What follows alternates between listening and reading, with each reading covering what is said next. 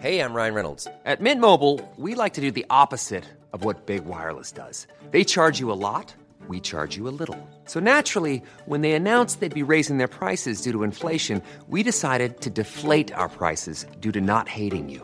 That's right. We're cutting the price of Mint Unlimited from $30 a month to just $15 a month. Give it a try at mintmobile.com slash switch. $45 upfront for three months plus taxes and fees. Promo rate for new customers for limited time. Unlimited more than 40 gigabytes per month. Slows. Full terms at mintmobile.com.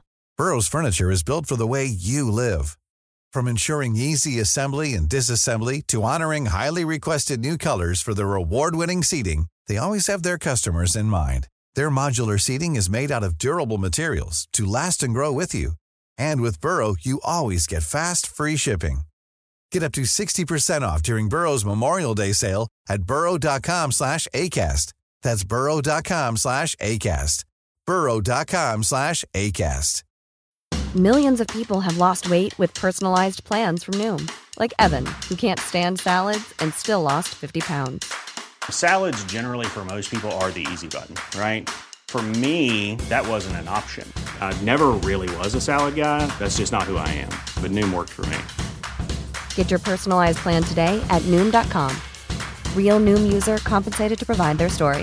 In four weeks, the typical Noom user can expect to lose one to two pounds per week. Individual results may vary. Hyvä podcastin kuulija. Tämä podcast on syntynyt rakkaudesta oppimiseen ja uteliaisuuteen maailmaa kohtaan. On niin paljon kiinnostavia asioita, joita voidaan yhdessä tutkia. Tiede voi avata meille oven maailmankaikkeuden salaisuuksiin. Historia antaa meille mahdollisuuden oppia menneisyydestä, ja ilmiöt ympärillämme herättävät kysymyksiä, joihin etsitään vastauksia. Tämä on Mitä tulisi tietää.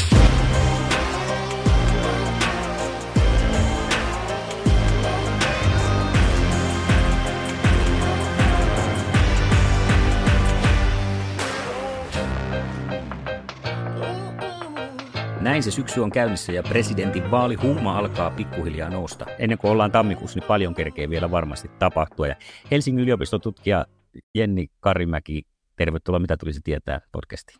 Kiitoksia. Minä ajattelin, että nyt kerrankin otetaan selvää siitä, että mitä se presidenttius Suomessa oikein merkitsee, koska ollaan menossa tähän, tähän, tähän tulevaan vaalisyksyyn. Aloitellaanko ihan siitä, että miltä tämänhetkinen tilanne sun silmiin näyttäytyy Suomi vuonna 2023? No, tällä hetkellä, jos presidentinvaaleja ajatellaan, niin, niin asemat on pikkuhiljaa lähdössä selkiytymään, tai oikeasti tässä kesän aikana jonkun verran jo ö, löytyi asetelmia, kun sekä kokoomuksen että esimerkiksi perussuomalaisten presidenttiehdokkaat on nyt selvillä. Toisaalta sitten on myös keskusta ja vihreiden osalta ehdokkaat selvillä, selvillä vaikka he kumpikin sitten tämmöisten valitsijayhdistysten kautta lähtevätkin ehdokkuutta ja presidenttyyttä tavoittelemaan. Että sitten vielä isoista puolueista odotellaan SDPtä ja heillä ilmeisesti tämä lopullinen nimitys menee sitten vasta tuonne marraskuulle, mikä on tietysti jo aika lähellä sitten sitä, kun jo käydään ihan sinne vaaliurnille tammikuulla.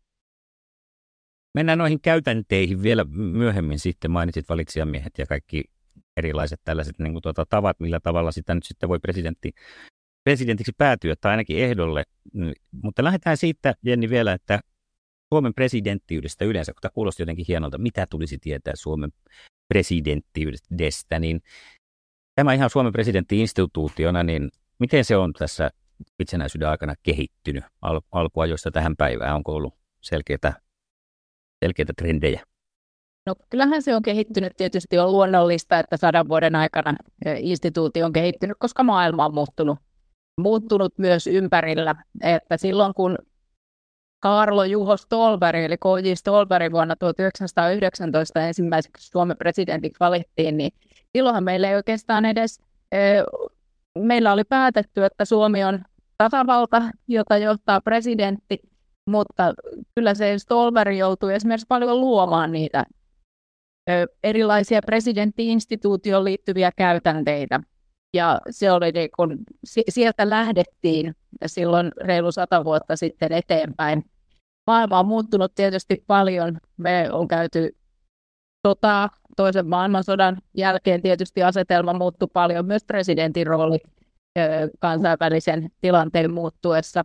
Ja nyt sitten tietysti voi ajatella, että ihan tässä viimeisen parinkymmenen vuoden, reilu parinkymmenen vuoden aikana on tullut aika isoja muutoksia. Toisaalta isoin ehkä tämmöinen niin kuin instituutioon lainsäädännöllisesti kohdistuvaan tietysti vuoden 2000 perustuslain uudistus, jossa presidentin valtaoikeuksia kavennettiin huomattavasti. Ja sitten toisaalta tietysti EU-jäsenyys ja nyt ihan viimeisimpänä NATO-jäsenyys on sellaisia, jotka ne muuttaa Suomen niin kun, asemaa tavallaan kansainvälispoliittisesti sen takia, että nyt kuulutaan tämmöisiin isoin kansainvälisiin liittoumiin ja järjestöihin, unioneihin, ja sitä kautta sitten tietysti on, on käyty myös pitkiä keskusteluita historiassa ja nyt varmasti NATO-jäsenyyden myötä myös tulevaisuudessa, esimerkiksi tulevalla presidenttikaudella, että mikä se presidentin rooli on sitten Suomen, NATO-Suomen johtajana tulevaisuudessa. Tähän reilu sata vuoteen, niin siihen mahtuu tietenkin, jos jonkinlaista persoonaa myös tämän maan presidentiksi. Ketkä olisi niitä sellaisia, jotka sinä haluaisit nostaa esiin, jos haetaan niin persoonallista kotimaista johtajaa? No se on oikeastaan aika vaikeaa, koska näin historian tutkijana tietysti, kun tämä Suomen historian itselle tuttua, niin oikeastaan kaikki presidentit, joita Suomella on ollut, niin heihin liittyy kaikkiin jotain semmoisia piirteitä, joista he on erityisesti tavallaan historiassa tuttuja.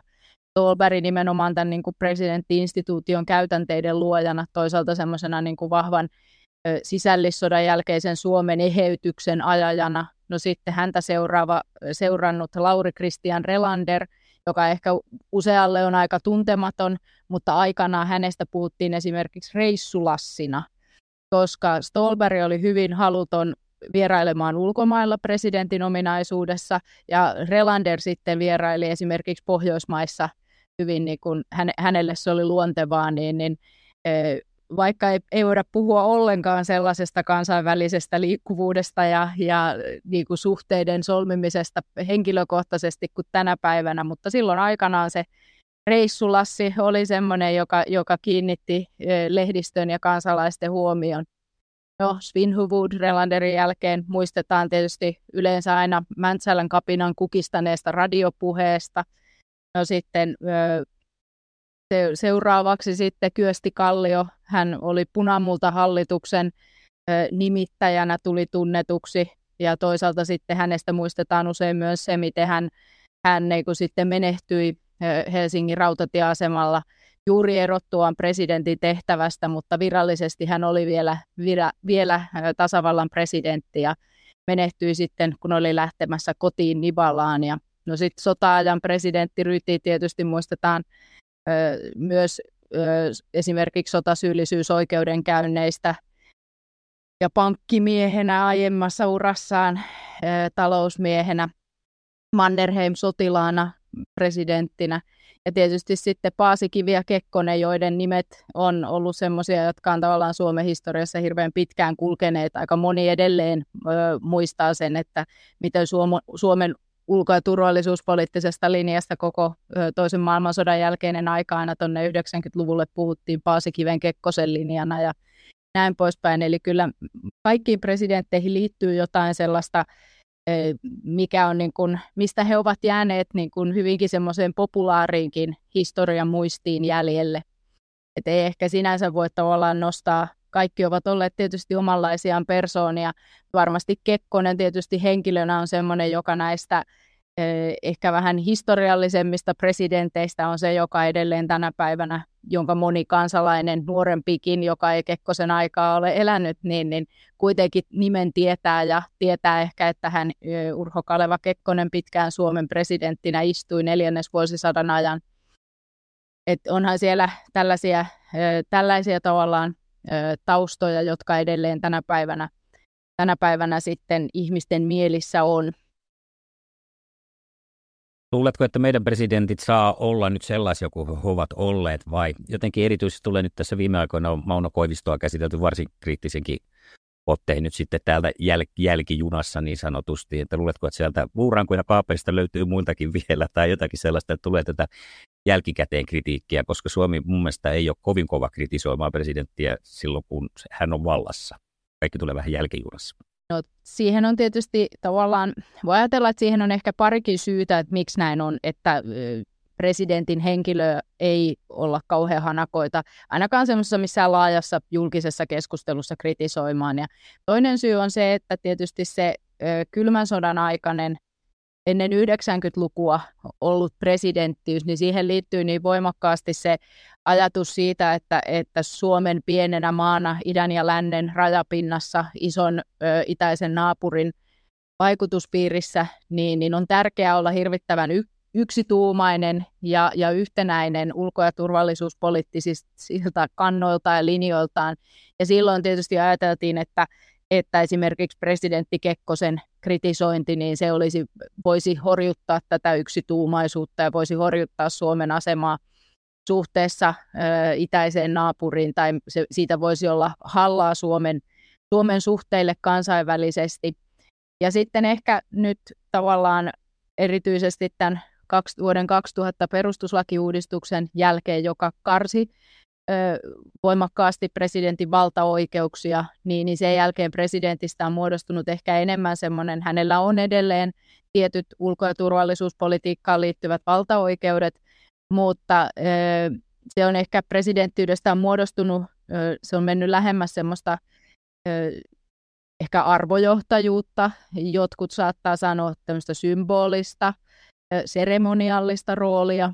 Ja silloin tietysti toisaalta voi olla, että herkästi ajatellaan, että, että koska presidentti on tavallaan semmoisen aktiivisen päivän sisäpoliittisen päätöksenteon ulkopuolella, se ei enää kuulu hänen valtaoikeuksiinsa, niin, niin sitten koetaan ehkä jollain lailla tarpeettomaksikin sitten se, että, että häntä kovasti täytyisi kritisoida, kun hänellä nyt ei enää semmoista niin kuin virallista varsinaista valtaa niin kovin paljon ole.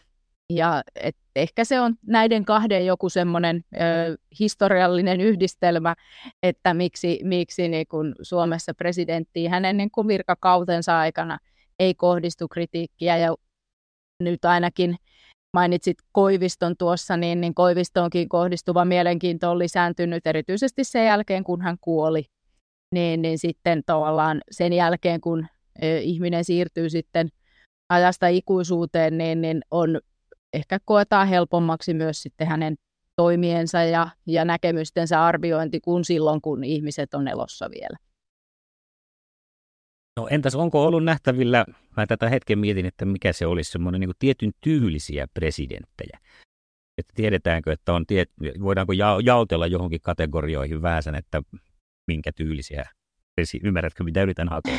Vai onko kaikki niin omia persoonia, että ne on omia mennään näin vai onko sellaista jonkinla- jonkinlaisia niin kuin erityisiä tyylejä? No ehkä ei voi, mulle ei ainakaan tule mieleen, että olisi jotain tavallaan tämmöisiä niin presidenttikategorioita, mihin, mihin ne. Niin. he olisivat asettunut. Voi olla, että joku, jonkunlaisesta toisenlaisesta tutkimustaustasta tai, tai muusta tuleva ihminen pystyisi tämmöisiä näkemään. Mä ajattelen, että ehkä iso, iso tekijä siihen, että miksi tällaisia ei tavallaan ole, ehkä on ollut aika vaikeakin Suomessa muodostua, niin on tietysti myös se, että Urho Kekkosen pitkä presidenttikausi teki aika ison niin kuin, tavallaan katkoksen siihen, että, että hänen, häntä edeltänyt aika oli sitten jo silloin, kun hän, voi, hän väistyi presidentin paikalta, niin, niin siinä oli kulunut niin kauan, että siitä, siitä niin kuin edeltäneestä ajasta oli jo aika kauan, on, oli ehkä aika vaikea ruveta vertaamaan ihmisiä ja hakemaan jotain yhtymäkohtia tai eroavuuksia jollain hedelmällisellä, merkityksellisellä tavalla, kun aika oli muuttunut niin kovasti. Ja nyt sitten taas Kekkosen jälkeen meillä on ollut kolme presidenttiä ja nyt sitten tietysti tämä meidän istuva tämänhetkinen tasavallan presidentti, joten ei niitä ihmisiä senkään jälkeen ole vielä ihan valtavasti siellä niin kuin Mäntyniemessä ja presidentin linnassa ollut ö, tehtävää hoitamassa. Eli siinä mielessä, ö, koska tätä niin kuin joukkoa on sen verran vähän, niin siinä ehkä korostuu kuitenkin edelleen sitten ne ö, henkilökohtaiset ominaisuudet, se, että minkälaisia asioita kukin on sitten pitänyt tärkeää, minkälaisia kansainvälisiä kysymyksiä, kriisejä kenties kenenkin omalle presidenttikaudelle on osunut ja miten sitten niihin ja niiden hoitamiseen on ottanut kantaa. Se on ehkä, ehkä ollut kuitenkin niin kuin leimaavampaa kuin se, että olisi löydettävissä jotain semmoisia selkeitä tyylejä, että, että he olisivat niin kuin, pyrkineet esimerkiksi omassa työssään noudattamaan tai niin kuin hakemaan kovasti, kovasti ohjeistusta tai, tai osviittaa jonkun edellisen presidentin työstä, niin, niin ehkä se on kuitenkin ö, semmoinen ö, tietyssä mielessä tietysti yksinäinenkin tehtävä, ja siinä ehkä moni, moni presidentiksi päätyvä, valituksi tullut, niin haluaa kuitenkin tehdä siitä presidenttiydestä niin kuin jollain lailla oman näköistään. Ja silloin tietysti se sellainen johonkin aiempaan kategoriaan solahtaminen ei ehkä ole kauhean todennäköistä. Mainitsit tuossa toinen, että kun Kekkonen oli niin kauan vallassa, niin muuttuiko Kekkonen itse? Oliko mitään muutosta vai oliko Kekkonen vaan aina sama Kekkonen? No mä en ole itse mikään valtava, valtava Kekkos-asiantuntija tai en ole, en ole häntä itse koskaan, koskaan tutkinut, mutta kyllähän ö, itseäni viisaammat tutkijat tietysti on ö, esittäneet, että, että kyllähän se niin kuin hänen niin kuin vallankäytön tapansa ja poliittiset linjansa tietysti muuttuivat, mutta onhan se vaikka siellä se semmoinen perus Paasikivin Kekkosen linjan peruseetos ja vire säilyy koko 25 vuotta, niin, niin kyllähän se on tietysti ymmärrettävää, että ihminen sinä aikana niin kuin ihmisenä itse muuttuu ja toisaalta aika muuttuu niin, että tarvitaan ehkä vähän erilaisia ratkaisuja. Ja tietysti pitkä valtakausi, niin, niin eittämättä on omiaan sille, että, että sitten myös ne omat, omat toimintatavat ja muut alkavat tietysti ehkä sitten näyttäytyä myös jossain määrin vaihtoehdottomina, kun itsensä ulkopuolelle tietysti on ehkä aika vaikea meistä monen asettua ja tarkastella omaa toimintaansa kauhean niin kuin objektiivisesti tai, tai kriittisesti. Ja se varmaan tietysti Kekkosen osaltaan, että hän, hän pitäytyy ö, niissä omissa näkemyksissä omassa politiikan teon tavassaan siinä, miten hän ohjasi, ohjasi sisäpoliittisesti vaikkapa hallitusten muodostumista ja muuta, mikä tietysti siihen aikaan oli presidentin valtaoikeuksien puitteissa, niin, niin ja hän kyllä tietysti niitä myös, myös tarpeen tulleen omasta mielestään tarvittaessa myös venytti. Ollaan sivuttukin tässä, tai sinä olet jo muutaman asian tuonut esiin, mutta jos pyrittäisiin vaikka kolme löytämään, että mitkä ne on nyt ollut ne, että jää mieleen ne selkeimmät ää, ajankohdat tai tapahtumat tai henkilöt, jotka on muokannut eniten presidenttiyttä Suomessa?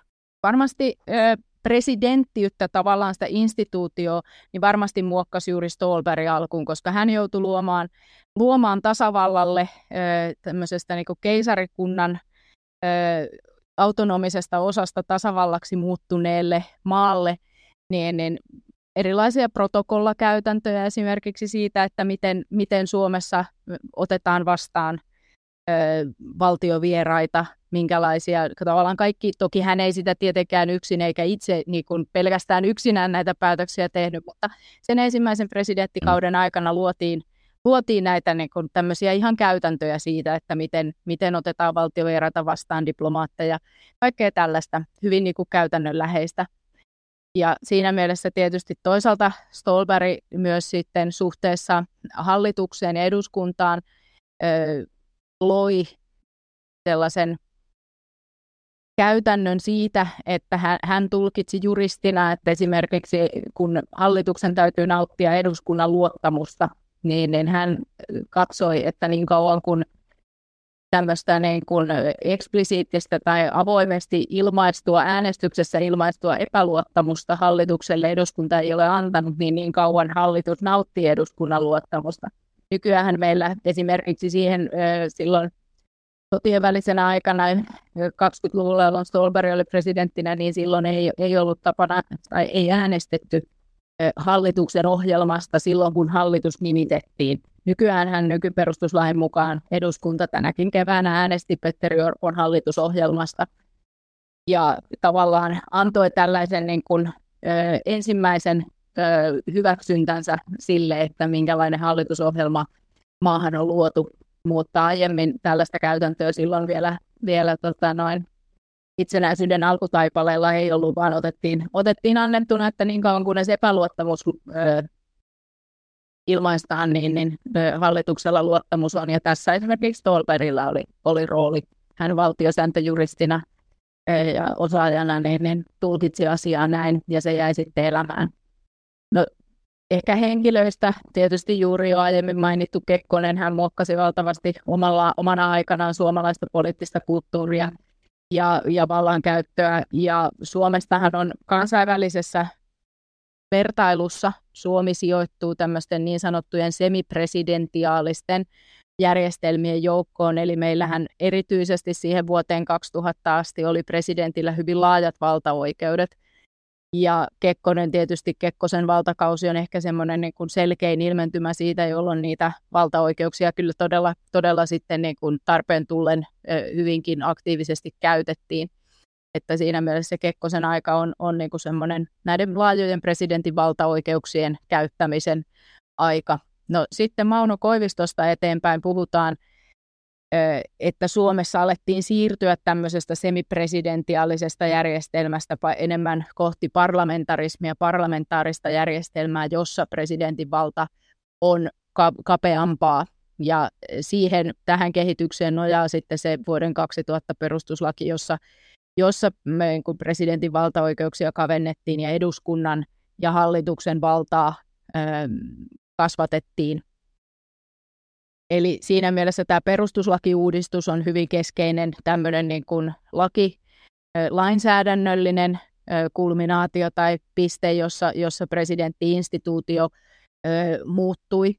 Ja toisaalta sitten nämä jo kertaalleen mainitut Suomen EU-jäsenyys ja nyt sitten NATO-jäsenyys on semmoiset, jotka totta kai muuttaa sitä, että kun Suomi EU-jäsenyyden myötä siirtyy tämmöisestä puolueettomasta, liittoutumattomasta maasta osaksi Euroopan unionia ja nyt sitten on liittynyt osaksi NATO-puolustusliittoa, niin, niin tietysti se muuttaa, muuttaa sitten sitä, että minkälaisissa yhteyksissä presidentti toimii ja to, toisaalta se muuttaa niitä ulko- ja turvallisuuspoliittista toimintaympäristöä ja niitä raameja, jotka kuitenkin on sitten se presidentin toimivaltuuksien keskeinen ydin tänä päivänä. Eli presidentti johtaa yhteistoiminnassa valtioneuvoston kanssa Suomen ulko- ja turvallisuuspolitiikkaa.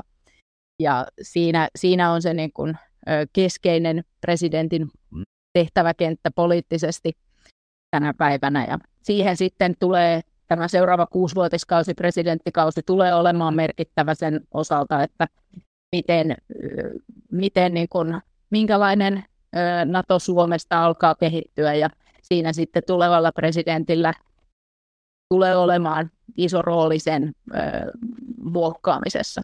Minkälaisia sitten on päivittäisiä tehtäviä, jos aina kun amerikkalaista presidenttisarjaa katsoo, missä tämä Amerikan presidentti on, niin hänellä alkaa aina aamusta heti tiedonannoilla kovat tohinat. Joka päivä on jotakin tekemistä, mutta miten Suomessa presidentille, mitä on niitä arjen tehtäviä? No näin ihan te, tasavallan presidentin kanslia varmaan pystyy vastaamaan siihen, että mitä, miten se päivä alkaa, mutta, mutta kyllä presidentillä on Siinäkin voi ehkä ajatella, että hänellä on tämmöisiä niin kuin, no, hyvin monenlaisia tehtäviä, mutta toisaalta on näitä niin kuin viranhoitoon liittyviä tehtäviä. Eli presidentti on yksi Suomen varmasti parhaiten informoituja henkilöitä, eli hänellä on pääsy kaikkeen siihen tietoon, mikä, mikä Suomen niin kun, vaikkapa turvallisuuteen tai mihin tahansa kysymyksiin liittyy. Eli kyllä varmasti Suomen presidenttikin näitä tiedonantoja aika lailla päivittäin jostain asiasta saa. Sitten tietysti presidentin tehtäviin kuuluu myös paljon nimityksiä. Presidentti nimittää, no toisaalta presidentti nimittää hallituksen, presidentti nimittää vaikkapa puolustusvoiman komitean tuomareita. Hänellä on niin kuin paljon tällaisia ihan niin kuin nimityksiin liittyviä tehtäviä. Hän on suomalaisten ritarikuntien suurmestari, eli päättää kaksi kertaa vuodessa erilaisista arvonimistä ja näin poispäin. Eli varmasti paljon tämmöistä niin sanottua paperityötä liittyy myös presidentin tehtävään.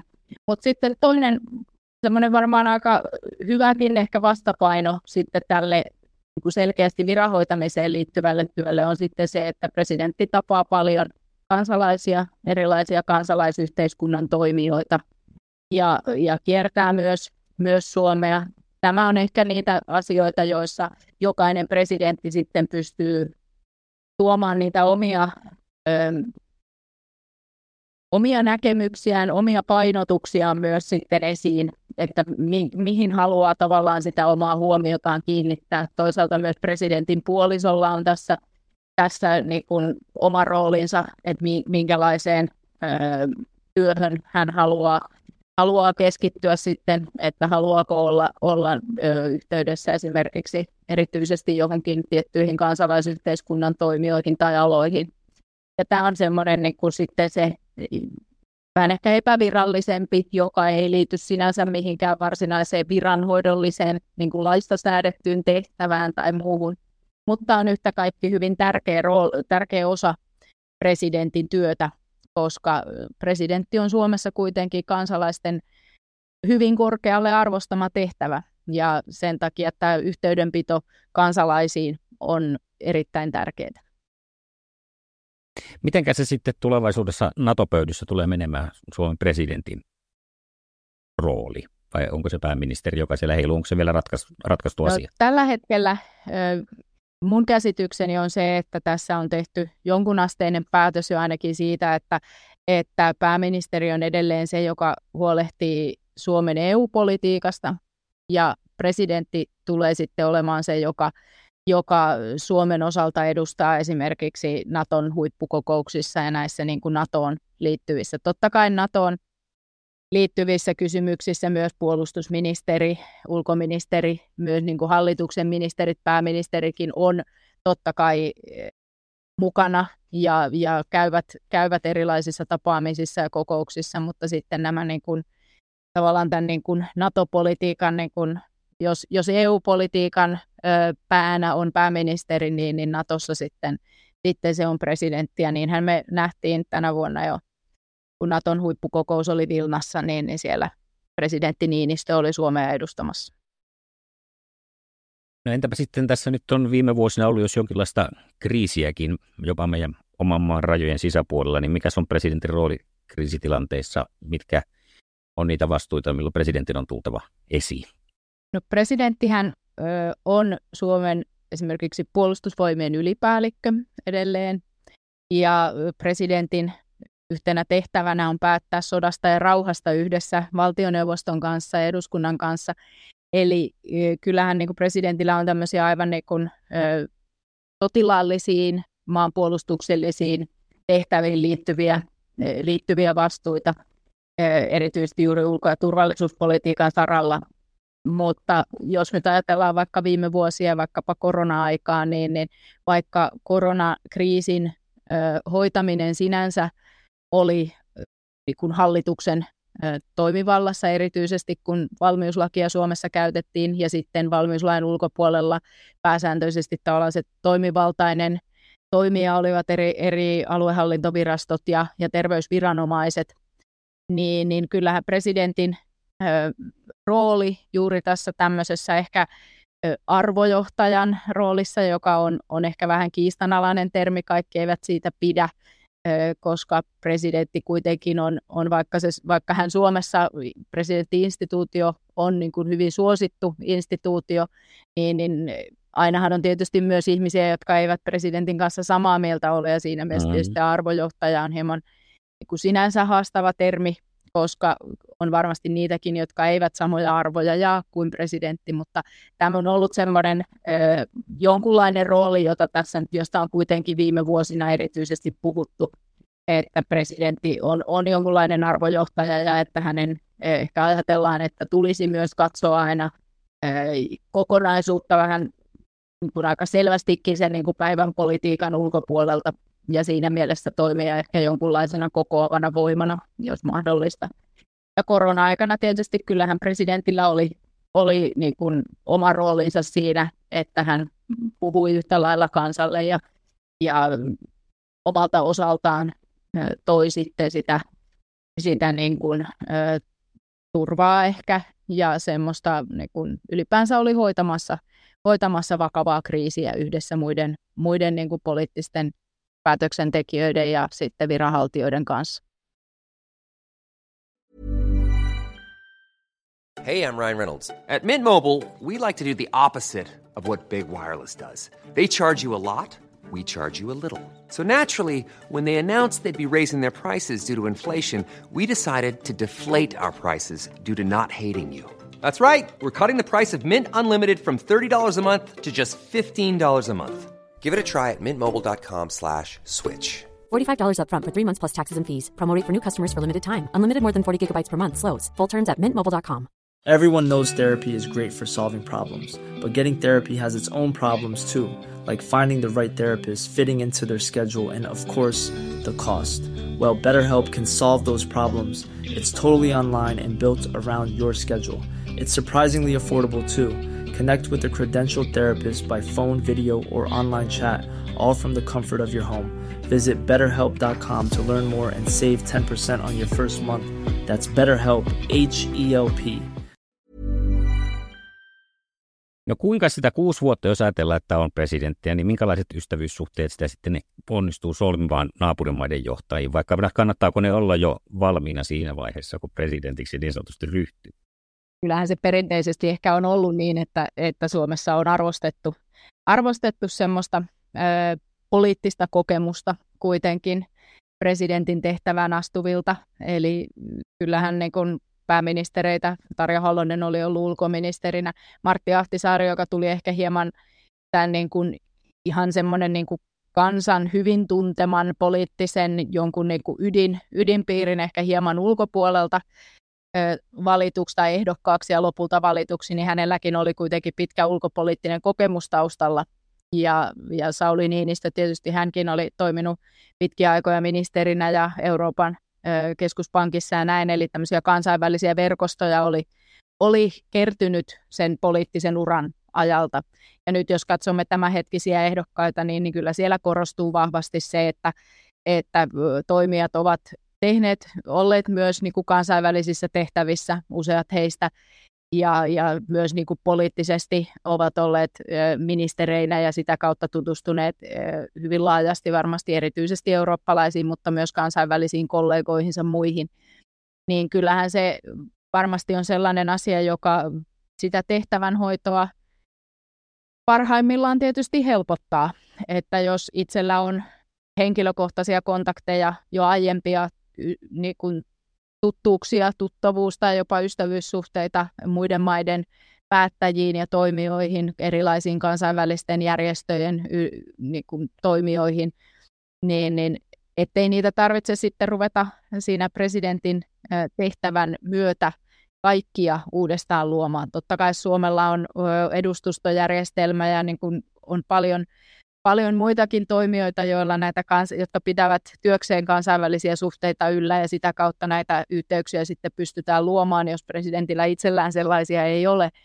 Mutta, mutta että kyllä se varmasti sellainen asia on, jonka, jota kansalaiset ehkä presidenttiä miettiessään arvostaa, että jos tällaisia yhteyksiä ja, ja ne kun kokemusta on jo taustalla, mutta on siitä varmasti myös siinä niin kuin viranhoidossa ja tehtävähoidossa ö, sitten apua. Kun on jo valmiiksi puhelin, puhelimessa niitä tiettyjä numeroita, joihin sitten tietää, että voi, voi soittaa, jos tarvetta ilmenee. Nyt mainitsit tuossa jo aika alussa, että nyt puolueella on erilaisia tilanteita tälläkin hetkellä päällä nyt tämän tulevan vaalin suhteen, miten se ehdokas sieltä asettuu ja kuka se on, niin Voitko niitä hieman valo, valottaa mulle, että minkälaisia erilaisia väyliä sitä on päätyä ehdokkaaksi? Oikeastaan ehdokkuutta, jos ajatellaan puolueita, niin, niin kun he miettii puolueen sisällä sitä, että kuka nyt asetettaisiin sitten puolueen presidenttiehdokkaaksi. No tietysti ensisijasta on se, että löydetään ihminen, joka on siihen tehtävään halukas, eli että haluaa lähteä ehdokkaaksi. No sitten jos näitä halukkaita on enemmän, niin, niin silloin tietysti tulee pohdintaa puolueen sisällä siitä, että, että no kuka heistä sitten olisi niin kuin puolueen näkökulmasta sopivin. Ja politiikka on sellaista, että yleensä jos ehdolla on enemmän kuin yksi ihminen, niin, niin siellä on sitten myös ö, löytyy erilaisia ö, tukijoukkoja ö, eri ihmisten taakse ja erilaisia preferenssejä siitä, että miksi toinen olisi parempi ehdokas kuin toinen tai näin. Eli se on myös sitten semmoinen niin puolueen sisäinen prosessi, jossa mietitään, että kuka, kuka nyt olisi niin kuin puolueen näkökulmasta se paras myös niin kuin niiden niin kuin sen puolueen taustan ja arvot ja lähtökohdat huomioon ottaen. Mutta sitten on tietysti aina se, että täytyy samalla pitää hiukan mielessä sitä, että, että no miltä ne ehdokkaat sitten ehkä näyttävät sen niin kuin äänestäjäkunnan silmissä. Eli myös sitä puolueissa pohditaan, että kuka olisi toisaalta itselle sopiva, puolueelle sopiva ehdokas ja jolle olisi puolueessa hyvin tukea ja, ja niin kuin, että puolue, puolueen aktiivit ja vapaaehtoiset haluaisivat hänen puolestaan sitä kampanjaa lähteä tekemään, mutta toisaalta joka olisi, olisi sitten semmoinen henkilö, jota voitaisiin ajatella, että kansalaiset laajasti olisivat halukkaita äänestämään. Ja presidentinvaalinhan semmoinen ö, erityispiirre verrattuna meidän muihin vaaleihin on se, että kyse on suorasta henkilövaalista, kansanvaalista, eli jokainen ääni, äänioikeutettu äänestää sitten sitä henkilöä, jota parhaana, parhaana pitää sitä tehtävää hoitamaan. Eli ei ole mitään, mitään niin kuin, eduskuntavaaleista tuttuja menetelmiä siinä, että miten, miten se kannatus sitten jakautuu, vaan se on hyvin, hyvin suoraviivasta ja yksiselitteistä, että henkilölle se ääni annetaan ja se on niin kuin sillä hyvä. Ja se tarkoittaa käytännössä sitä, että mikäli äänestys menee toiselle kierrokselle, niin kuin se yleensä on mennyt, toisin kuin viime vaaleissa ja nyt mitä todennäköisimmin menee, koska ehdokkaita tulee aika paljon ja istuva presidentti ei ole enää ehdolla, niin, niin todennäköisesti se toinen kierros erityisesti on sellainen, silloin oli ne ehdokkaat ketä tahansa, jotka siellä toisella kierroksella on, niin heidän on välttämätöntä pystyä puhuttelemaan sen oman poliittisen viiteryhmänsä ulkopuolelta tulevia ihmisiä. Eli kukaan ö, puolueen ehdokas esimerkiksi ei voi laskea sen varaan, että oman puolueen kannattajat riittäisivät siihen, että voi tulla toisella kierroksella valituksi, vaan täytyy pystyä saamaan taakseen myös niitä kannattajia, jotka esimerkiksi eduskuntavaaleissa eivät äänestä sitä puoluetta tai viiteryhmää, josta itse tulee. Ja se on se, on se niin kuin hyvin, hyvin niin kuin muista vaaleista kuitenkin aika lailla eh, erottava tekijä presidentin vaaleissa. Kuinka poikkeuksellista on, että ollaan sellaisessa tilanteessa, että on ehdokas ainakin yksi, joka tulee ihan selkeästi tuosta niin kuin tämän poliittisen, päivittäisen poliittisen tekemisen ulkopuolelta? Kyllähän se on poikkeuksellista Suomessa, että ei, ei, ei ole mitenkään yleistä, ja hänellä kuitenkaan ei, kun hän ei ole, ole Mika Aaltolasta tässä tietysti siis on kyse, mm, kyllä. Niin, niin hän on, on puhtaasti tutkijataustainen, ei ole poliittisesti vaaleissa ehdolla minkään puolueen riveistä ollut ja, ja pyrkii valitsijayhdistyksen kautta presidentinvaaleissa ehdokkaaksi ja onhan, on se hyvin poikkeuksellista. Että ei, kyllä meillä se perus, perusratkaisu, standardiratkaisu on se, että puolueet asettavat ehdokkaita ja sitten, sitten niin kuin heistä valitaan. Tai jopa se, että vaikka näissä vaaleissa nyt sitten myös esimerkiksi näistä jo pitkään povatuista kärkiehdokkaista Pekka Haavisto ja Olli Rehn, molemmat ovat lähdössä myös valitsijayhdistyksen kautta ö, ehdolle, niin heillä on kuitenkin molemmilla hyvin pitkä ö, poliittinen ura takanaan, Pekka Haavistolla vihreissä ja Olli Reenillä keskustapuolueessa.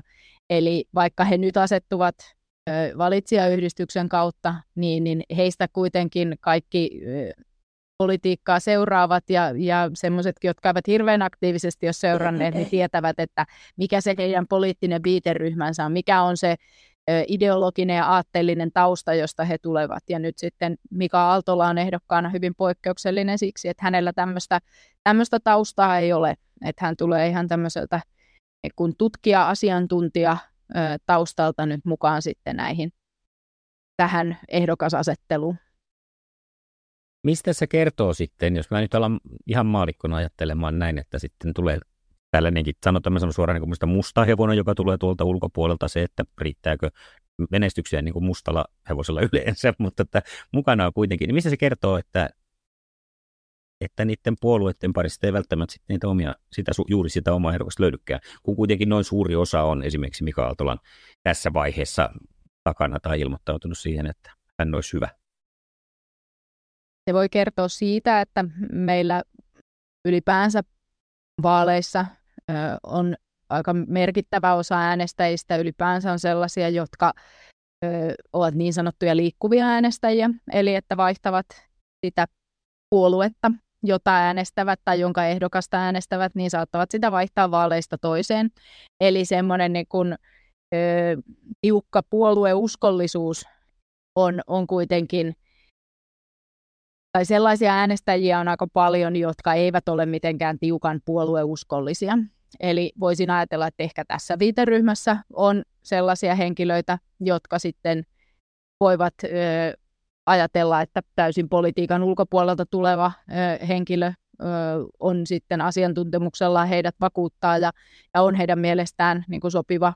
Toisaalta meillä on sellaisia ihmisiä äänestäjissä kuitenkin aina se noin 30 prosenttia, jotka eivät käy esimerkiksi ollenkaan äänestämässä niin, niin heillekin saattaa olla sitten, että se tuntuu jotenkin raikkaalta ja mahdolliselta vaihtoehdolta, että joku tulee selvästi sen poliittisen, puoluepoliittisen kentän ulkopuolelta.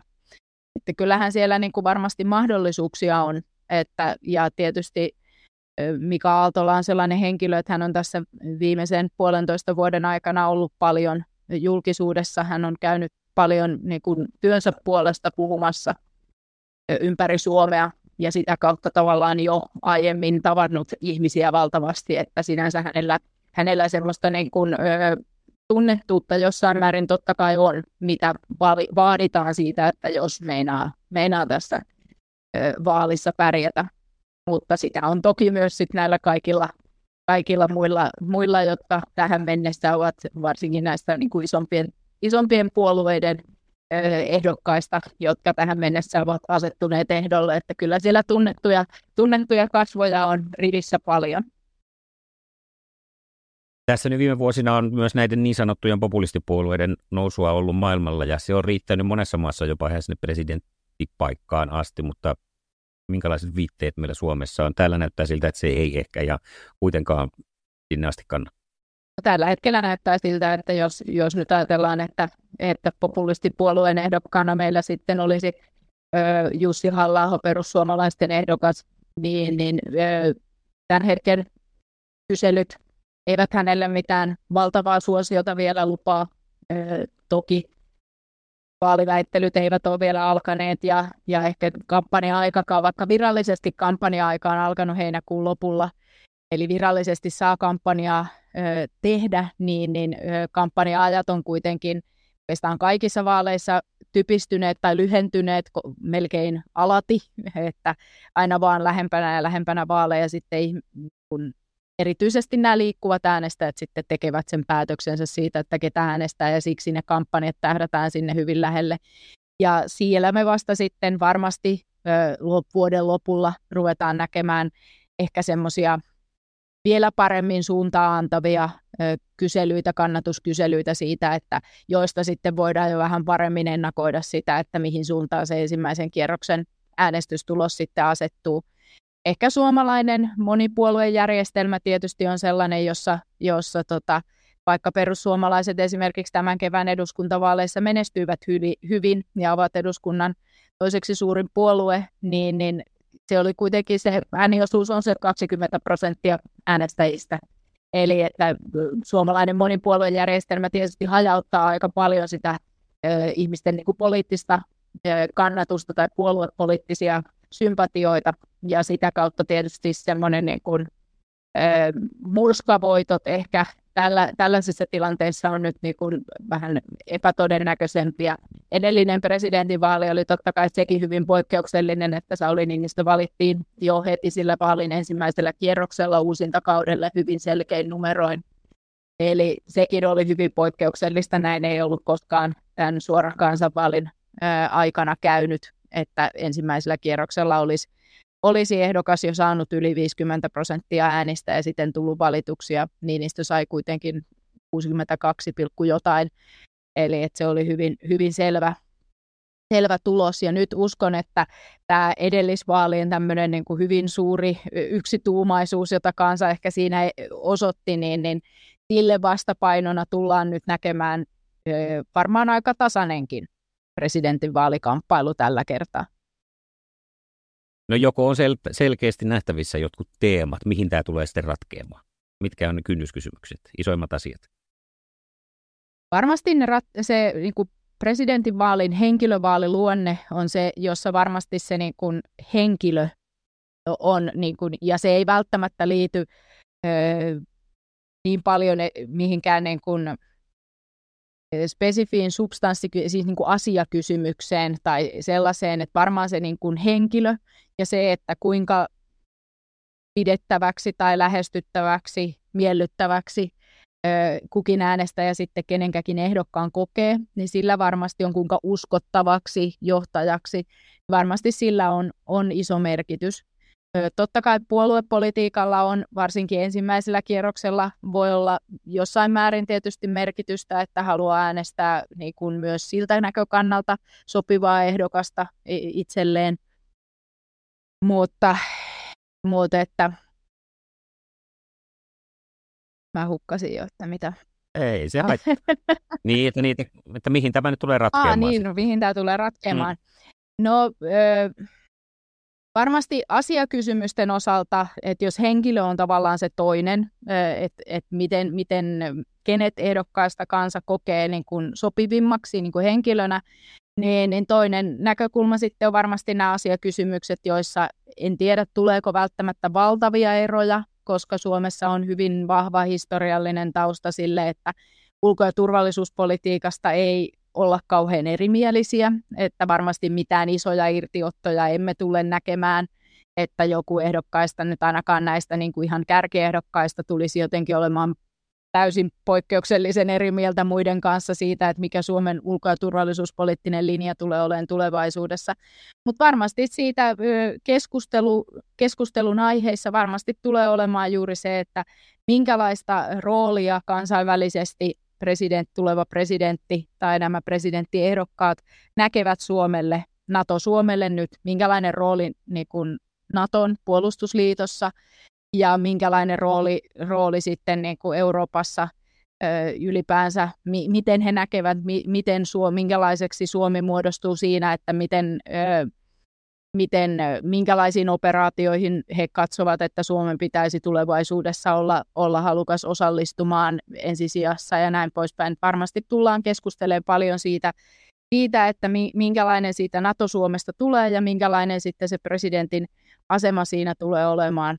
Toisaalta myös presidentin valtaoikeudet on ehkä semmoinen kysymys, josta voisin kuvitella, että nyt ö, saatettaisiin keskustella – olisi ehkä ihan hyvä keskustella enemmän kuin mitä aiempina, aiemmissa vaaleissa on keskusteltu, koska tämä NATO, NATO-jäsenyys tietysti muuttaa nyt sitä niin kuin asetelmaa, koska aiemmin presidentti on toki vastannut ulko- ja turvallisuuspolitiikasta muulta kuin Eurooppa-politiikan ja EU-politiikan osalta, mutta se on Suomella tietysti ollut semmoista niin kuin muodollisempaa, enemmän kahdenvälisiin suhteisiin pohjautuvaa niin kuin yhteydenpitoa ja, ja niin kuin suhteiden luomista, kun nyt kun tänne kun liityttiin NATOon, niin nyt sen EUn, EUn tavallaan parina on sitten se NATO ja presidentti on sitten se niin kuin NATO-johtaja.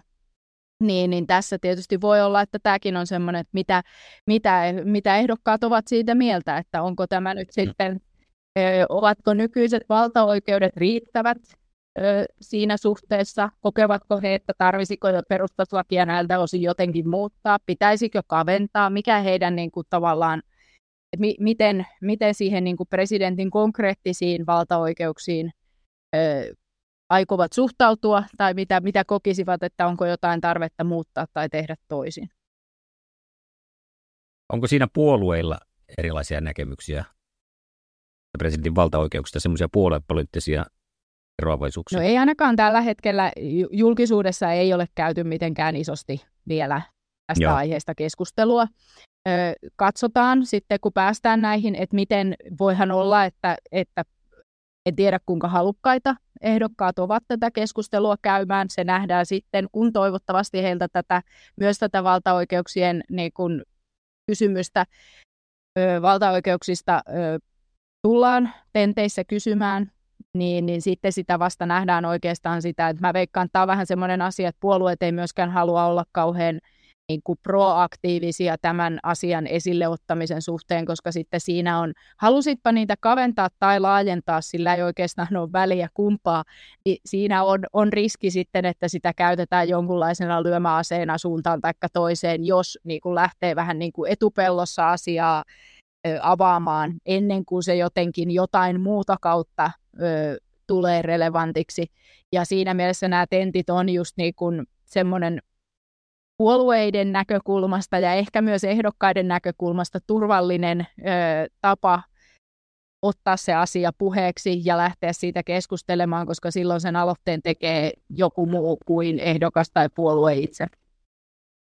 Mediassa aika usein se muodostuu semmoiseksi pääministeri ja presidentin väliseksi nokkimisjärjestyskinaksi, tai että semmoinen olisi mahdollinen. Kuinka toden, todennäköinen ja todellinen tämä just näiden kahden instituution pääministerin ja presidentin niin kuin välillä on? Onko siellä sellaista kismaa, että no minä haluaisin nyt tehdä, että ei kun näin, vai se kuulostaa jotenkin tosi lapselliselta, eikö aikuiset ihmiset vaan voi sopia asiat, kuka tekee mitäkin? No, tässä tietysti taustalla on se kuuluisa lautaskiista sieltä niin kuin Euroopan unionin liittymisen ajoilta, jolloin sitä niin kuin se, se oli niin kuin ennen kuin päädyttiin tähän ratkaisuun, jossa ö, pääministeri on se EU-poliittinen, Eurooppa-poliittinen ja niin kuin EU-johtaja, ja sitten presidentille jää se kaikki muu.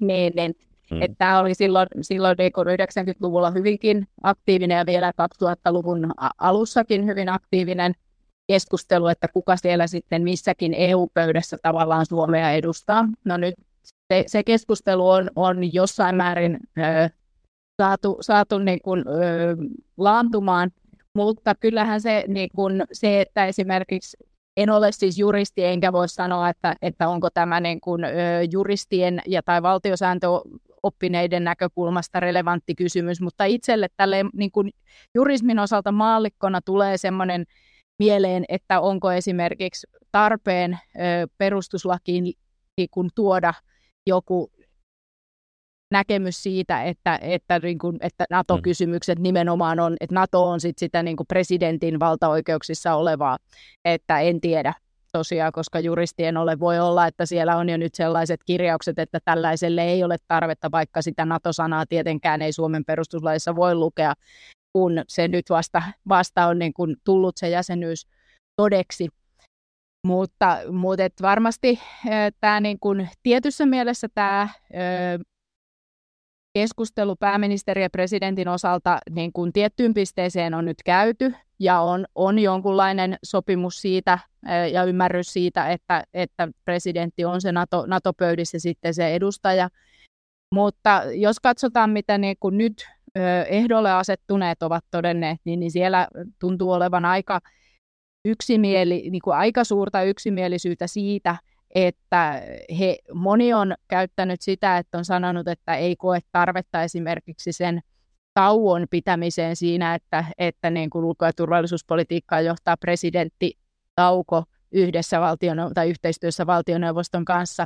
Mm. Että on sanonut, että ei, to, ei ole tarvetta mitään taukoja pitää, vaan ihan, ihan hyvässä yhteistyössä tehdään.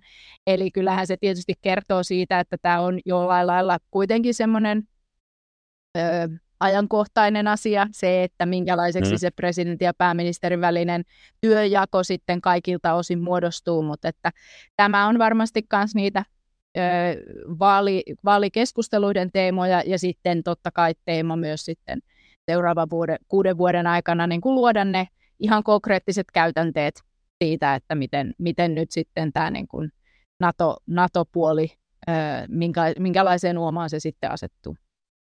Mm. Nämä on just niitä asioita, mitkä varmaan sitten tulee olemaan niitä kehityspisteitä tulevaisuudessa, mutta näetkö jotakin muuta, millaista kehitystä voidaan presidenttiydestä Suomessa niin tulevaisuudessa odottaa tai mitä tullaan vielä näkemään? Se varmasti riippuu hyvin paljon siitä, että esimerkiksi presidentti siitä, että kuka valitaan ja minkälaisia painopisteitä hän haluaa omassa työssään niin kuin nimenomaan tämän muun kuin ihan niin kuin jotenkin laissa säädetyn tai tämmöisen niin kuin virallisen tehtäväpuolen ulkopuolella harjoittaa. Et siellähän tietysti niitä mahdollisuuksia ö, siitä, että mitä minkälaista kansalaisyhteiskuntatoimintaa ja muuta esimerkiksi, mihin haluaa itse lähteä painottamaan ja näin poispäin, kuinka aktiivinen haluaa olla, olla suhteessa kansalaisiin äänestäjiin, kuinka paljon haluaa vaikkapa kiertää Suomea ja niin kuin ottaa eri, eri maan osia ja kolkkia huomioon omassa työssään ja näin, että kyllä siinä niin kuin varmasti muutoksia siis totta kai tulee ihan siitä niin kuin henkilöstä riippuen, että, että minkälainen, minkälainen niin kuin oma, oma halukkuus ö, kullakin sitten on, kuka ikinä sitten niin kuin tehtävää valitaankaan. Mutta se, että sen paremmin en osaa ottaa kantaa niihin, että olisiko, onko niissä niin kuin faktisissa, mitkä niin kuin kuuluu presidentin niin kuin virkatehtäviin niin sanotusti, niin että onko niissä jotain sellaista, minkä suhteen olisi jotain muutospaineita. No nyt on vielä se viimeinen sininen laatikko jäljellä. Paljon on käsitelty, mutta mitä tulisi tietää presidenttiydestä Suomessa? Mikä, mikä riittää? No ehkä se on, olisi ö, hyvä ihmisten tietää, että, että mikä se presidentin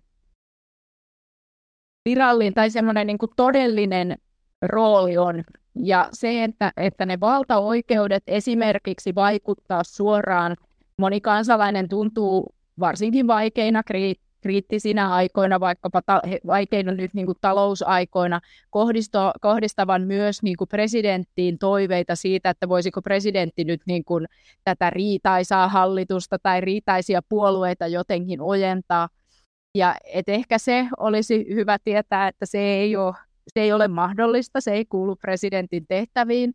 Eduskunta on, on niin kuin se korkein lakia sääntävä elin ja he, he niin kuin puolueet sitten ja eduskuntaryhmät siellä ja hallitus hoitavat sitten, oli se sitten riitaisaa tai sopusampaa, niin, niin se, se kuuluu, kuuluu niille ö, puolueille ja eduskuntaryhmille ö, hakea sitten nämä sisäpolitiikan sovinnot ja riidat sopia et ehkä se, että, että presidentin ö, rooli on, on huomattavasti kapeampi näissä sisäpolitiikan, sitä ei oikeastaan ole näissä sisäpolitiikan kysymyksissä juurikaan. Mutta toisaalta sitten niin kun, kyllähän presidentillä arvovaltaa on paljon, että sinänsä niin kun, myös sitä äänestyspäätöstä voi miettiä siltä kannalta, että että onko se henkilö, että jos miettii niitä, että kuka olisi sopiva presidentiksi, niin, niin sitä, että minkälaista arvopohjaa se ihminen edustaa. Onko se, onko, edustaako hän sellaisia arvoja, jotka ovat itselle tärkeitä, että ne olisivat sellaisia arvoja ja asioita, joita toivoisi, että niin kuin, kuitenkin hyvin keskeistä poliittista tehtävää Suomessa hoitava ihminen sitten pyrkisi oman ö, presidenttikaudensa aikana edistämään. Otetaanko vielä asteikolla nollasta kymmeneen, kuinka mielenkiintoiset näistä tulevista vaaleista tulee? Kyllä mä sanoisin, että me aika lähellä siellä kymppiä ollaan, koska nyt, nyt on, niin kuin, on tämmöisiä poikkeuksellisia politiikan ulkopuolelta tuleva ehdokas, ainakin yksi tällä hetkellä, ja valitsijayhdistysehdokkaita, ja ja tosiaan, koska nyt istuva presidentti ei voi olla ehdolla, että joka tapauksessa saadaan uusi presidentti maahan, niin, niin kyllä nyt, nyt niin kun ollaan aidosti uuden ja jännän äärellä näissä vaaleissa. Jäädään jännityksellä sitä seuraamaan. Kiitos, oli aivan mahtava, että avaisit meille tietopankkiesi ja nyt me tiedetään huomattavasti enemmän, tai ainakin minä tiedän, mitä presidenttiystä kuuluisi meidän tietää. No hyvä, hyvä, jos jotain, jotain tota noin, saatiin tässä tiivistettyä. Kyllä onnistuttiin, tai sinä onnistuit mainiosti. Oikein loistavaa syksyn jatkoa, Jenny. Samoin, kiitoksia. Seuraa ja osallistu Facebookissa, mitä tulisi tietää podcast ja Instassa nimellä MTT Podi.